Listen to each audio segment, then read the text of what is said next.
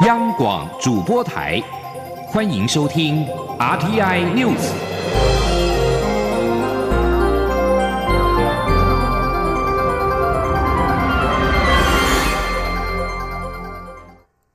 各位好，我是李自立，欢迎收听这一节央广主播台提供给您的 RTI News。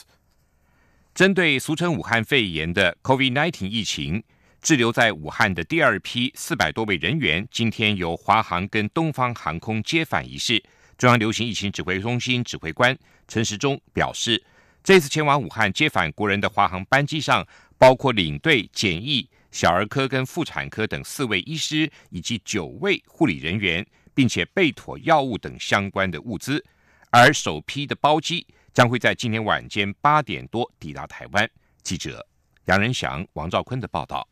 疫情中心指挥官陈时中表示，这次可以接返四百多人，是因检疫所目前已准备将近一千五百个位置，裁减每天约三千个量能，相关资源都在持续提升。好，这在裁减的量能也提高了。好，那整诶我们的检疫所哈设备也比较好，那这样我们接纳的好容量哈是可以比较大一点。好，所以才有这样的一个四百人左右的这样的一个专机。至于本次接返名单，陈时中表示，名单有经过双方协调，我方优先名单除少数情况都包含在内，而事先掌握名单及其家属关系，也将让准备时间大幅缩短。因为名单，好双方在互信的基础下，好也都让大家知道说这里面的一个相关系，好那这样的关系对我们在事先的安排，好就会很有效率。关于这一次接返人数，东航班机的检疫。双方沟通协商过程等问题，陈时中以最后一里路五个字回应表示，不希望讲述太多造成误解而耽误了最后一里路。他只能讲双方都有心，但具体内容要等十一号再对外说明。另针对这一次接返后的滞留人数，后续接返规划，陈时中指出会逐次检讨，再持续安排与对话。中央广播电台记者杨仁祥、王兆坤台北采访报道。国民党文传会代理主委王玉敏今天表示，两岸协商能够突破僵局，让我方的检疫跟医护人员前往大陆进行检疫跟筛检工作，也同意华航跟东航共同指飞的任务，是多数国人所乐见的。他呼吁，仍然有六百多位台湾乡亲滞留在武汉。期盼两岸之间能够维持善意的沟通协商，妥善安排台湾乡亲们早日回台。中央流行疫情指挥中心今天也宣布，口罩实名制二点零将在十二号周四起试营运，开放民众在网络上订购，先付款，二十六号以后凭证件到超商领取。记者江昭伦的报道。口罩实名制实施一个多月，为了改善口罩分配不均的问题，以及让没有时间排队买口罩的上班族、学生等族群便于购买口罩，指挥中心指挥官陈时中十号宣布，口罩实名制二点零将于十二号正式上路，新增线上预购通路。十二号到十八号期间，不受身份证末码单双号分流限制，民众都可以透过健保卡、自然人凭证登录平台或健保快一通行动 App 进行认证上网预购。十九号收到简讯通知付款，二十六号起到四月一号可凭证件赴超商取货。逾期未领者视同放弃领取资格。陈时中指出，初期试营运只提供成人口罩贩售，预购数量与实体通路一样，但必须另外支付七块钱的物流费用。陈时中说：“我们这个物流的费用是由大家来负担，哈，那物流不像大家想的那么高了，哈，基本上我们需要哈另外付七块钱了，哈。”所以大概是哈三片口罩十五块，加上七块钱二十二块。好，那领的时候当然你凭啊健保卡、身份证、驾照、身人身份都可以来做领取的动作。指挥中心物资组组长、经济部次长王美花表示，公用网络订购的口罩数量相当多，应该足够。若上网预购人数真的超过预期，就会不分先来后到，一律采取抽签的方式。陈时中也强调，大家不用像抢票一样赶在第一时间上网订购，但预购时间与领取时间拉长，目的是希望透过试营运，看看预购的数量与年龄层，做后续滚动式的调整，提高分配效率。陈时中说：“第一次为什么要拉长？最主要就是说，一方面大家不用那么的好紧张就一定要抢一个时间去弄啊。第二个，我们清楚把量算出来以后，让大家逐渐的明白规则，能够更清楚，那这样的一个分配的效率就会比较高，也比较会达到，就是说我们希望大家免于排队之苦了。好，如果要不然做的不好，那可能就没有去排队，反而在这边等电脑，啊，也等电脑之苦哈，这也会有嘛哈。所以我们这两个尽量来做一个好的调节。至于民众上网预购之后，是否还能同步在实体通路购买？陈时中表示，以领到口罩的时间来计算，领取口罩后七天内就无法同时在实体通路购买。中国电台记者张超伦台北采访报道。针对口罩实名制二点零将试营运，民进党立委张宏禄今天建议，现在只开放个人登记预购，待系统运作正常之后，是否能够考虑以家户为单位一次购买？对此，卫福部次长何启功表示，愿意朝这个方向考量。中央流行疫情指挥中心今天也宣布新增 COVID-19 武汉肺炎的确诊病例两例，分别是北部二十多岁男性的第四十六例，跟南部三十多岁男性第四十七例。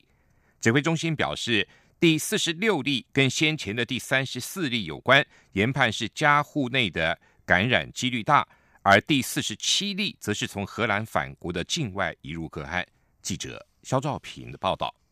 中央流行疫情指挥中心十号公布两起新增 COVID-19 武汉肺炎确诊病例，台湾累计确诊病例来到四十七例。而这两起新增个案的第四十六案，是属家户感染几率较高的北部二十多岁男性，以及是从荷兰出差返国后境外移入的第四十七案南部三十多岁男性。指挥中心社区防疫组副组长庄仁祥表示，第四十六案确诊病患其实就是医院内群聚感染指标个案第三十四案的同住家人，当时第三。十四案传染给第四十一案的陪病女儿，如今曾经陪病的儿子也确诊。庄仁祥也说，第三十四案确诊时，第四十六案有以接触者身份裁检，但都呈现阴性，直到三月六号出现咳嗽症状，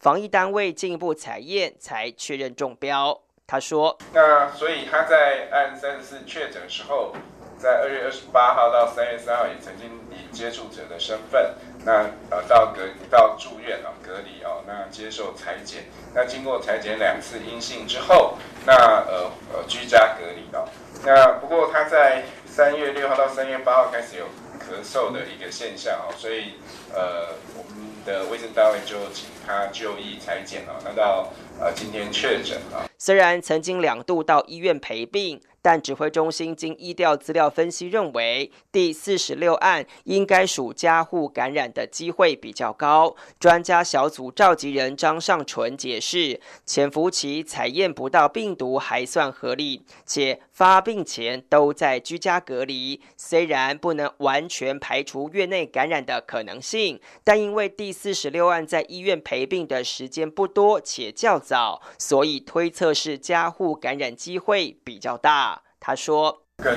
他的女儿接触当中所造成的感染几率呃大一些，但呃当然你说他还在十四天的，即使陪妈妈都还在十四天潜伏期内哦，那当然不能完全排除是在陪病照顾妈妈的时候发生的哦，只是几率上呃用我们常见的这个大概潜伏期，目前我们看到多。”多数在五六天到七天这当中发病，所以去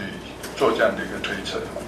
至于新增个案第四十七例，指挥中心表示，个案在三月二号到五号曾经与两名同事前往荷兰出差，返国后在九号出现发烧及干咳症状，于当日就医并裁检，十号宣布确诊。指挥中心根据个案活动史研判属境外感染的可能性比较高，目前进一步追查同机旅客、亲友、同事的疫调情况。中央广播电台记者肖照。平采访报道：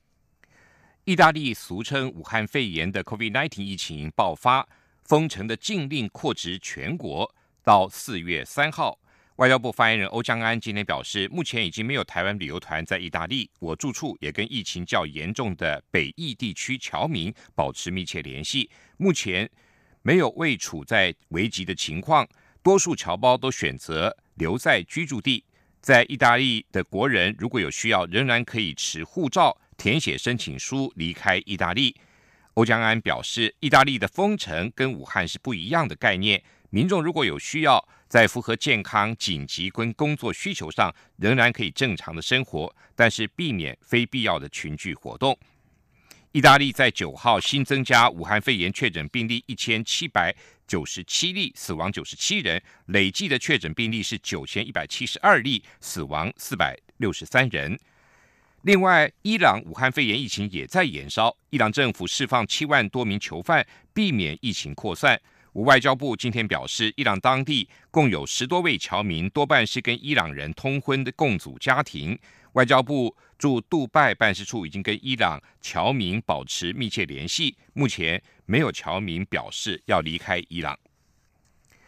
油价崩盘跟疫情的蔓延双利空的夹击，美国股市三大指数崩跌超过百分之七，台北股市今天也开低，但是走高，收盘时加权指数上涨二十五点。来到一万一千零三点，涨幅是百分之零点二四，成交金额为新台币两千零五十亿。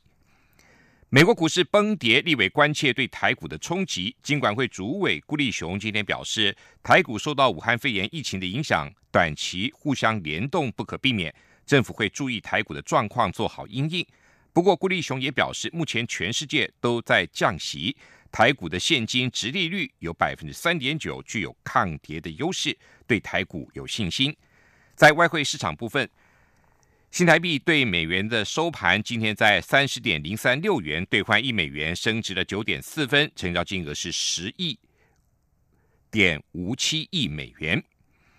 武汉肺炎疫情延烧，国际的油价因为产油国谈不拢而狂泻了百分之二十四，创下一九九一年波斯湾战争爆发以来。最惨的跌势，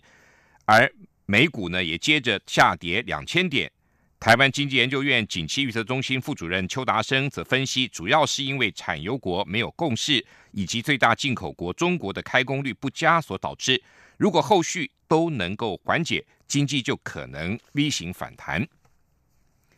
俗称武汉肺炎的二零一九年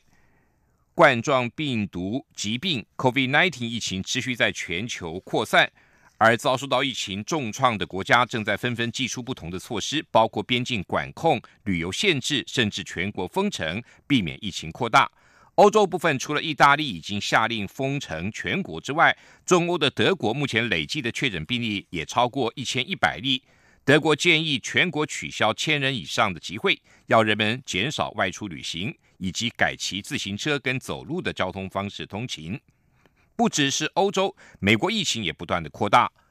目前已经有三十多州传出了疫情，更有卫生官员警告美国可能进行封城，更引发各界对于美国总统川普政府危机处理能力的质疑。纽约州累计的确诊病例已经破了一百四十例，成为全美国确诊人数最多的州。尽管阿富汗依然存在广泛的暴力跟政治危机，阿富汗政府跟民兵组织塔利班预定在今天开始和平会谈。美国官员也在今天表示，美国部队已经开始撤离阿富汗的两座基地。美国一直渴望终结这场历来最漫长的冲突，而根据上个月在杜哈所签署的协议，所有的外国部队都要在十四个月内撤出阿富汗，前提条件就是塔利班信守安全承诺。根据这项协议，美国初步应该将派驻阿富汗的军队从目前大约一万两千人，在七月以前减少为八千六百人，同时也要将设在阿富汗各地的大约二十座基地关闭五座。美军驻阿富汗部队发言人上校李吉特九号表示，即使撤军，美国部队留住所有军事手段跟权力，以完成他们的目标。李吉特指的是美国的反恐行动。以及对阿富汗部队的支持。另外，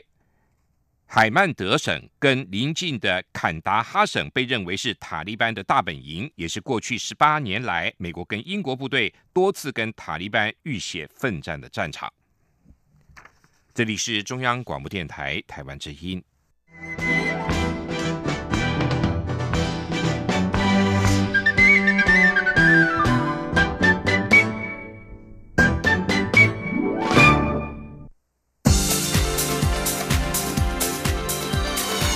这里是中央广播电台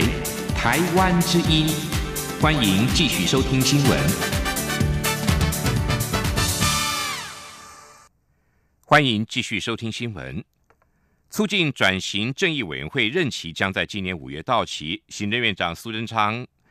之前表态同意促转会任期延长之后，有立委就关切延长时间以及新任促转会主委的人选。对此，苏贞昌今天表示，过去几十年的不公不义，要用两年时间翻转实属困难。他会依据促转条例，同意促转会的任期再延长。虽然一次可以延长一年，但是如果之后仍然有需要，他也会办法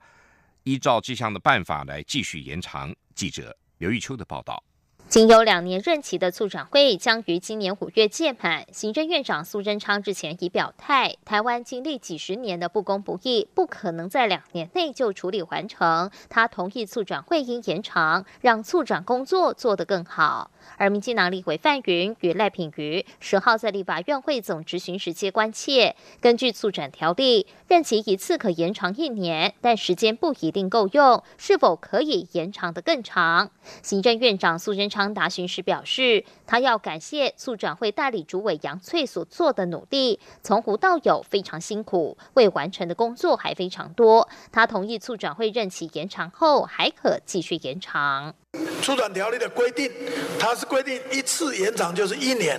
但不限次数。是，所以我们会依法这样子来做。我们当然希望继续延长，同时在延长后如有需要。那当然，再继续一出短条例的规定，还可以继续延长。范云则追问，促转会今年五月任期就到了，主委目前都还是代理，未来是否有新任主委的口袋人选？且促转会委员也缺额，会内职员也不符合性别比例。苏文昌则说，过去几十年国民党统治的不公不义，要用两年时间翻转，实属困难。促转会成立后，虽然也有一些犯错，性别比例不符合，但现在的主委是女生。这与立委关切有关促转条例中的财产归还相关子法，未来将采立专法，还是修正戒严时期人民受损权利恢复条例？促转会代理主委杨翠表示，关于在戒严时期财产收夺部分，可分成三个部分，不当党产由党产会处理，至于用各种行政不法所收取的部分，还要演绎。另外。根据促转条例第六条处理的，主要是针对不法刑事判决的没收财产。促转会在研究国外立法立下，目前政策方向朝向立专法的方向去做，研拟法案的初稿。中央广播电台记者刘秋采访报道。俗称武汉肺炎的 COVID-19 疫情持续延烧，外界关心即将到来的清明连假跟端午连假，政府有没有防疫的应对措施？行政院长苏贞昌今天表示，对于从外国回台的国人，会依照指挥中心所公布的不同等级做相关的应对措施。而灵谷塔墓园的扫墓规范，地方政府也会依照指挥中心要求，有不同的作为，减少疫情传播的机会。行政院长苏贞昌答询时也表示，面对武汉肺炎无可避免的社区传播、院内感染，政府必须围堵，让疫情尽量的减少损害。随着世界各地疫情的发展，指挥中心也对不同地区回台的国人有居家检疫、居家隔离以及自主管理等不同的应对措施。清明节将至，为了防止群聚感染风险，内政部今天呼吁，因应武汉肺炎疫情的变化，今年清明祭祖活动鼓励民众采分流扫墓，或者由少数族人代表现场祭祀，并以网络直播的方式参与，或者提前。清整扫墓园，来避免群聚感染的风险。俗称武汉肺炎的 COVID-19 疫情严峻，民进党立委刘世芳关心国军的战力维系。国防部长严德发表示，从过年之后至今，最多达两千多位进行居家隔离检疫，其中也包括两位上将。目前隔离者还有四百多位官兵。记者郑林的报道。武汉肺炎疫情持续延烧，民进党立委刘世芳十号在立法院会质询时，关切国军战力维系情形。国防部长严德发指出，国军战力维系与国家安全维护是当前国军本务工作，因为防疫就是作战，无论是超前部署、异地办公、分区分时、分仓分流，都完成应变规划，确保疫情不进去营区，让战备、指挥、只管运作正常。刘世芳也问到，国军是否有官兵正在进行居家隔离或检疫？严德发则说，目前大概有四百多位。我们从过年开始，因为过年放大假，那个时候针对第一个去这些中港澳旅游的，或者是亲友有在这些地区旅游的家人，我们的官兵，我们都要求十四天居家隔离。就这有的有要求过，这个人数大概是多少？现在跟委员报到现在还有在居家隔离管控的都有。大概是多少人？呃，目前大概还有四百多位。严德发指出，最高层有两千多人一直在做管控，关阶最高有两位上将，一位去尼加拉瓜，一位去史瓦蒂尼，去从事一些军事交流任务。过境回来时有经过疫区国家，为了慎重，也请他们居家隔离。现在都已经期满回来。央广记者郑玲采访报道。武汉肺炎疫情蔓延，为了保护我国驻外管处人员跟眷属。外交部将寄送口罩到外馆。外交部发言人欧江安今天表示，二月二十二号已经寄发了四百六十片口罩到住处，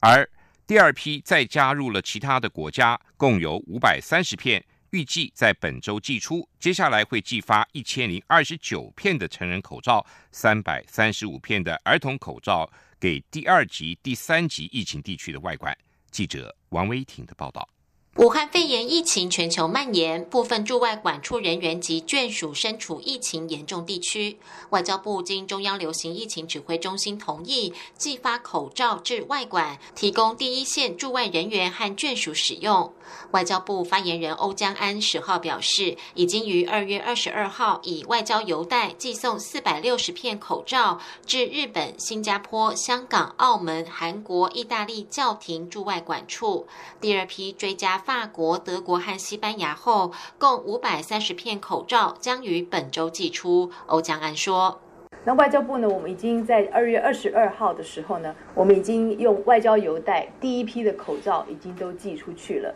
那接下来当然是考虑到这个武汉的这个呃肺炎的疫情持续的蔓延哦，那其他国家当然有可能这样的一个需要。目前我们评估呢，会追加提供给法国、德国、西班牙这些管处他们所需要的这个口罩。那下一批呢，呃，加入这些新的管处之后呢，我们下一批会寄送五百三十片口罩给第一线的同仁。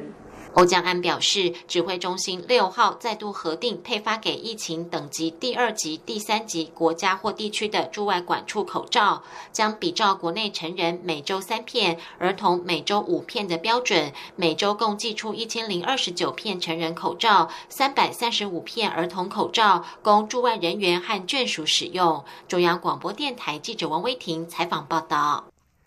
三年前，科技部长陈良基、行政院政务委员唐凤跟台湾人工智慧实验室创办人杜义景曾一同召开记者会，宣布将推动人工智慧科研战略。三年后，他们三个人再度齐聚一堂，细数成果。杜义景指出，现在证明了台湾软体人才不输人。记者郑祥云、杨文军的报道。科技部长陈良基、行政院政务委员唐凤及台湾人工智慧实验室创办人杜义景十号再度同台，一同召开记者会，检视 AI 人工智慧科研战略成果。杜一景致辞时指出，当时的记者会很像三个人的一意孤行，不少人都告诫他千万不要回台湾做人工智慧，理由不外乎是没有好的软体人才，台湾市场小，无法做出国际级大公司。但现在证明，他当时不但在一个星期内就招募到足够的人才，还不断扩大招募，甚至吸引他的老东家在台湾设立 AI 研发中心。杜一景更进一步指出，在成立实验室后，又有人质疑他是在单打独斗，怀疑台湾怎么可能打造出 AI 生态系。现在证明台湾真的可以。他说，在第二年的时候，就二零一八年的时候，就看到国际的这个软体的这个主要软体公司，一个一个就在台湾成立了软体研发中心，因为他已经看到台湾的人才。他已经看到台湾这片土壤，他已经看到台湾 ICT 产业的强项。唐凤致辞时也指出，三年前的记者会上，不管台湾或全球对 AI 会如何发展都是未知，甚至很多社会学家认为 AI 会让贫富差距加大。但现在证明，台湾至少是乐观的，关键就在于台湾的开放式创新。他说：“我们在台湾的做法就是说，我们让所有人在发展的过程当中都可以去集体的去检视他的资料是哪里来的，资料集的这个平台，每个人都可以自由的去运用。”这个资料里面如果有一些 bias，如果有一些偏见的话，大家不是去骂，而是去把它补上。科技部长陈良基则表示，当时科技部的两大策略是架设 AI 主机及建制资料库。现在超级电脑台湾山二号在全球排名前二十名，语料资料库中中文长达两千小时，台语也有两百小时，都为 AI 应用打下基础。中央广播电台记者郑祥云、杨文军在台北的采访报道：发生在二零一八年十月的普悠马列车出轨事件，造成了十八人死亡、两百多人受伤。监察院今天通过弹劾台铁局前局长陆杰生、台铁局机务处前副处长柳灿煌以及台铁局综合调度所所长吴荣清。监察委员李月德等人认为，这三个人种种的过失。而导致发生了重大死伤的行车事故，为师的情节重大而且明确，也严重损害了政府形象，因此提案弹劾，最后都以全票通过，并移送公务员惩戒委员会审理。海外网购族要注意了，财政部关务署将逐步推动快递包裹实名认证制，四月十六号起，收件人如果未经实名认证的包裹。仅首次可以放行通关，第二次将不受理通关。关务署提醒民众，紧速的下载官方的 APP 进行认证，避免收不到海关在海外的包裹的收购。为解决长期的快递货物冒名通关、出事后难以追查的问题，同时也确保国家的税捐。财政部关务署近年来逐步的推动实名认证制，近期将会更进一步的提供相关的做法。继续为您报道今天的前进新南向。前进新南向。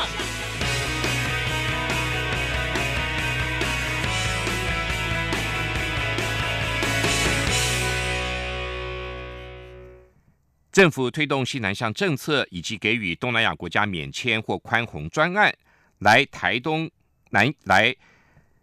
台的东南亚旅客持续的成长，而泰国来台旅客的数量在二零一九年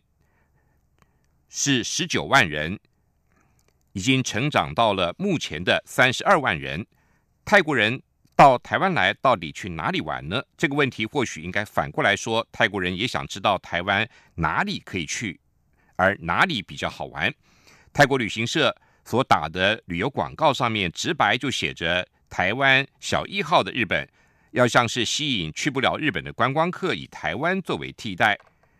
另外一篇泰国布洛克写的旅游文章，来台湾玩不含机票，只要三千多泰铢就可以玩四天三夜，办得到吗？可能很多人想知道他怎么办到的，也想知道台湾有哪里可以玩，所以这篇。原贴文在脸书上转传了两万五千多次。虽然台湾人好像大部分都觉得台湾没什么好玩，但是然而对观光客来说，我们我们在日常生活来说都是他们的一种新的体验。而对观光客来讲，这里的风景他们哪里都会觉得很好玩。俗称武汉肺炎的疫情延烧之下，不仅对全球科技制造业也造成冲击，连带牵动了跨国工作者逃离中国大陆。而根据台湾高阶人才招募公司瑞星管顾访谈超过了四百位人选后，发现将近五成的台干宁可薪水砍半，也不愿意重返大陆复工。原本乏人问津的东南亚会成为海外发展的首选。深耕国际高阶人才招募市场十多年，服务版图横跨了大半个亚洲，包括了西南向国家的越南、泰国、菲律宾等。瑞星管顾执行副总蒋宗云观察，早在中美贸易战开打时，就有跨国企业评估是否要撤离中国，而在武汉肺炎加速这个产业板块的转移趋势，其中台湾本地跟东南亚就是布局的。